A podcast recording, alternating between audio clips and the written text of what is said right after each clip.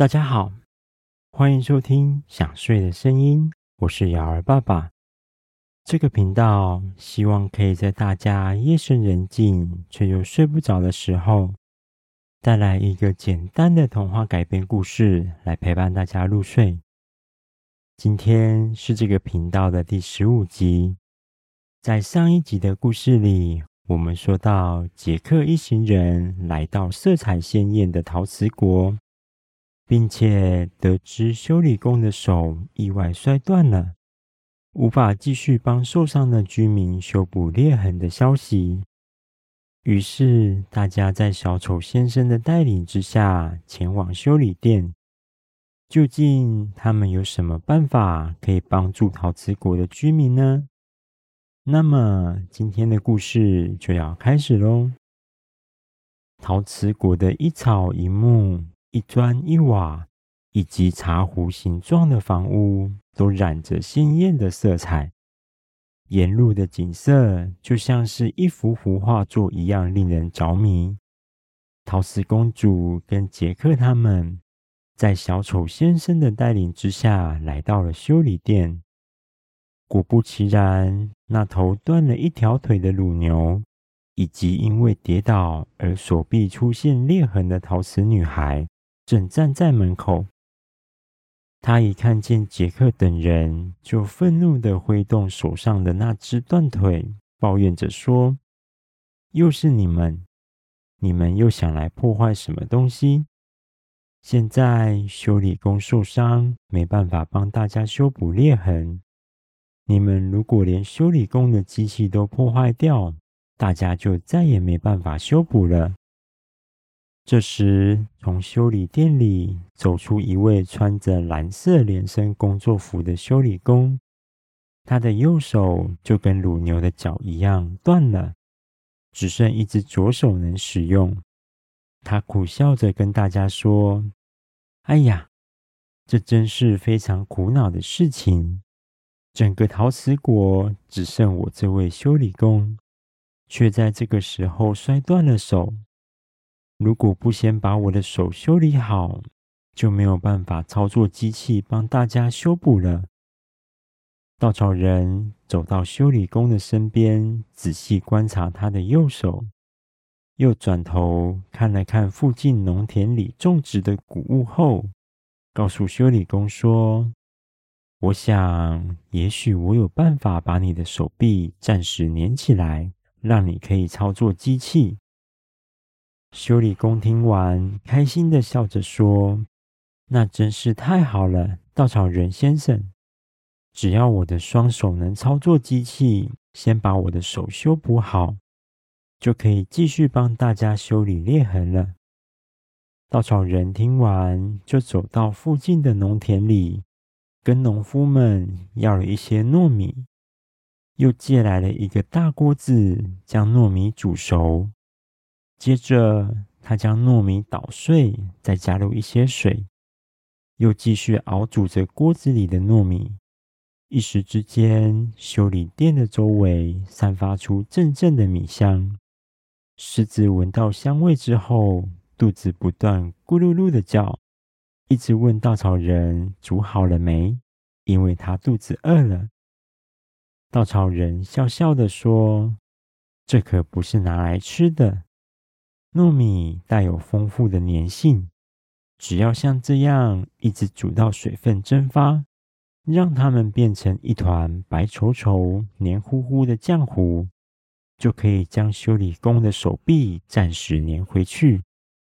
虽然浆糊的粘性不够强，但是支撑到修理工操作机器，将自己的手臂彻底修补好，应该是没问题的。没多久，浆糊就煮好了。大家小心翼翼地将浆糊涂抹在修理工的手上，并将手臂粘上去。过一阵子，等浆糊干掉凝固之后，大家抱着忐忑不安的心情，看着修理工小心翼翼地操作机器，修补自己的手臂，一直到修理工离开机器。用力转动手臂，确认修补成功之后，大家都开心的欢呼了起来。修理工也马上替女孩以及乳牛修补手臂上的裂痕与断腿。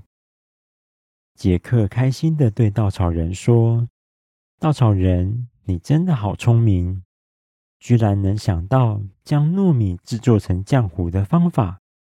我从来没有想过可以这样做呢。”稻草人害羞地搔搔头说：“只要多动动头脑去思考，就能发现同样的东西也能有不同的使用方式。”小杰克。我相信你也有这样的智慧，你要多多相信自己。突然，杰克他们的耳边传来一阵整齐划一的脚步声，一群穿着猩红色的鲜艳大衣以及洁白长裤、头上戴着黑色高帽子的士兵，朝着修理店直直而来。在他们的最前方，有一位骑着咖啡色小马。左胸口挂着银白色徽章的英俊骑士带领着这群士兵。当士兵们来到修理店时，修理工与陶瓷公主们赶紧跑过去跟领头的骑士打招呼。他们称呼他为左骑士。左骑士非常关心修理工的手臂，他仔细观察修补状况后，才放下心来。并走到稻草人面前，摘下了自己的帽子，鞠躬感谢稻草人的帮忙。左骑士说：“我是陶瓷国的左骑士。当我听到修理工受伤时，还担心的不知道该如何处理。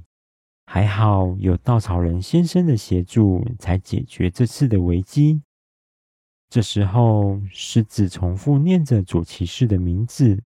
然后疑惑的说：“左骑士，左骑士，左骑士。既然你叫做左骑士，是不是代表还有一位右骑士呢？”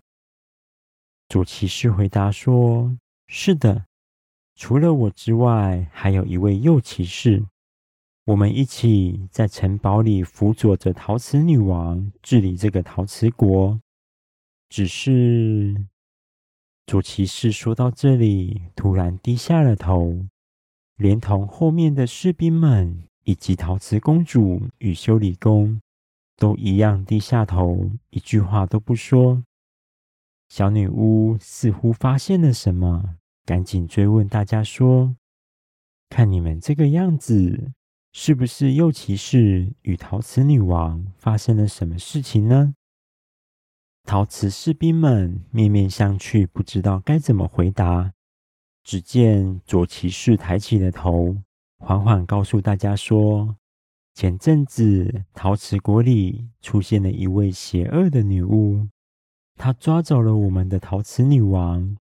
她的魔法非常强大，我们想尽办法都没有办法将女王抢回来。”后来，又骑士决定要到城外去寻找陶瓷女王，就这样离开了陶瓷国。小女巫问着说：“你们一离开这里，身体就会逐渐僵硬，无法行动。那要怎么离开陶瓷国去寻找女王呢？”左骑士回答说：“我们派猫头鹰送信到翡翠城，寻求奥兹大王的协助。”奥兹大王派了一名身穿绿色斗篷的巫师到陶瓷国来。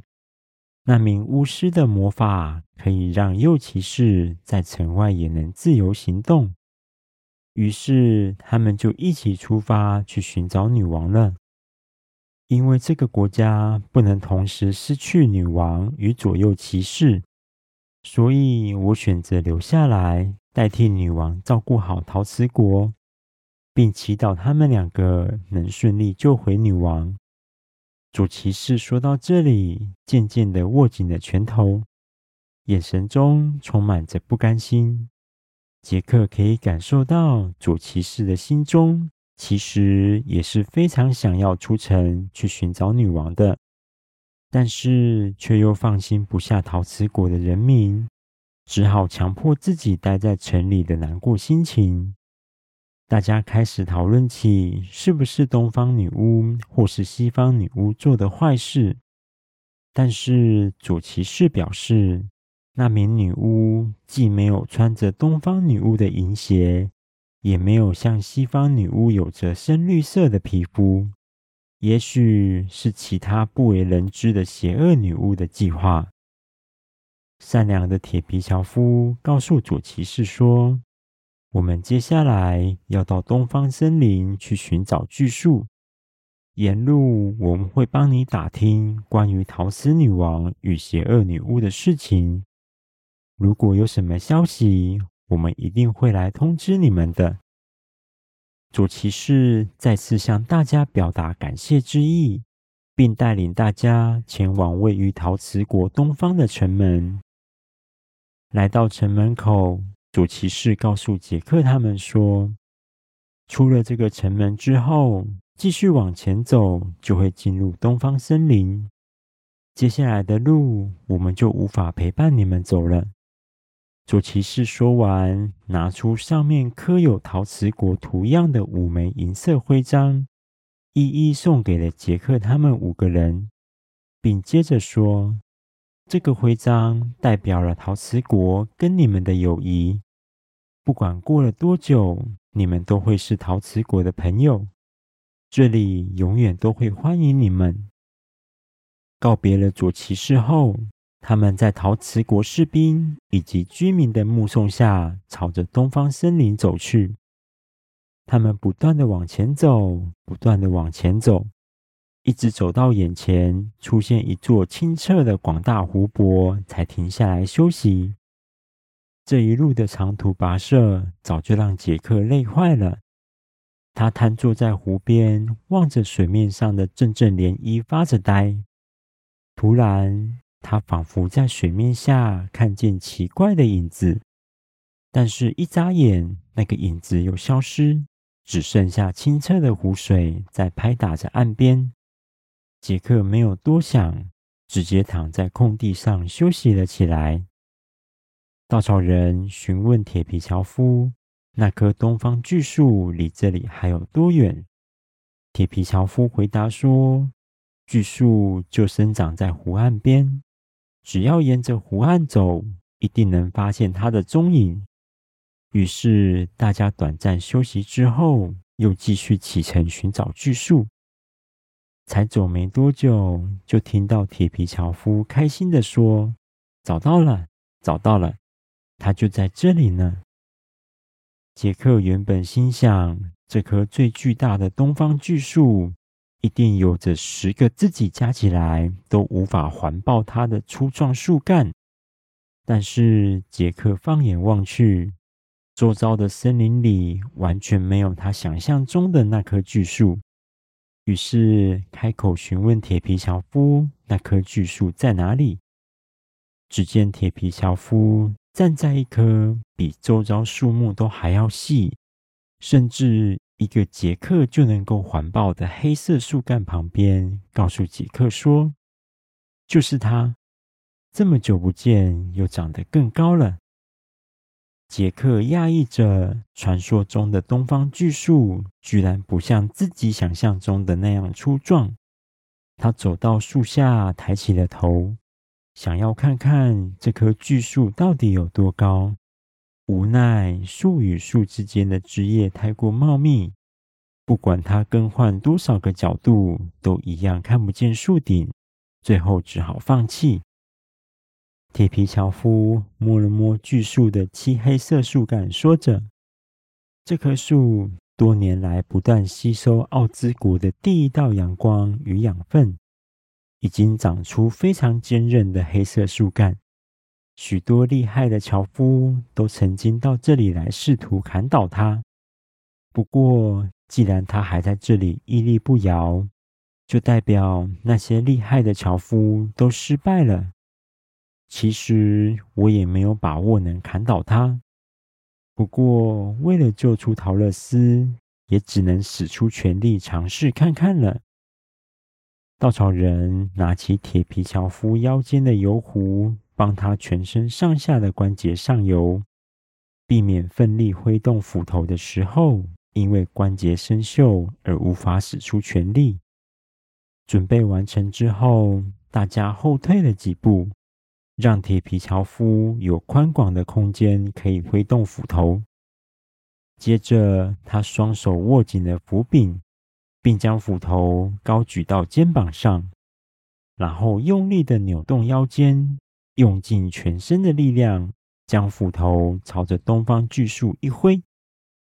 突然，啪嚓的一声，在大家还搞不清楚发生什么事情的时候，一个黑色的影子从巨树的位置弹飞到湖面上。接着，大家听到水面上扑通的一声，那个影子直接掉进了湖里。大家回头看着铁皮樵夫。惊讶地发现，樵夫手上的斧头居然只剩下断裂的斧柄，上面那一截坚硬的斧头已经不见了。原来，刚刚飞出去的黑色影子就是那一截断掉的斧头。所有的人看到这样的场景，都待在原地，不知道该怎么办，因为那是他们手上唯一的一把斧头。现在斧头断了，一时之间根本不知道去哪里找到第二把斧头，而且经过了这一次的尝试，他们也无法确定，即使找到了第二把斧头，会不会也一样根本无法砍倒东方巨树。小女巫看着斧头飞出去的方向，一想到无法砍倒巨树，就不能取回自己的银鞋。止不住的泪水不断从眼角滑落，她就这样跪在地上嚎啕大哭了起来。其他人眼看着拯救桃乐丝的希望破碎了，纷纷失落的坐在湖岸边，大家的心里都非常伤心与难过。这时候，湖面上泛起了淡淡的银黄色光点。漂亮的，就像是成群的萤火虫在飞舞似的。湖面上的涟漪也渐渐停止了，整片湖水平静的，就像是一面镜子一样。接着，一个散发着银黄色光芒的漩涡出现在湖岸边，漩涡越转越大，越转越大。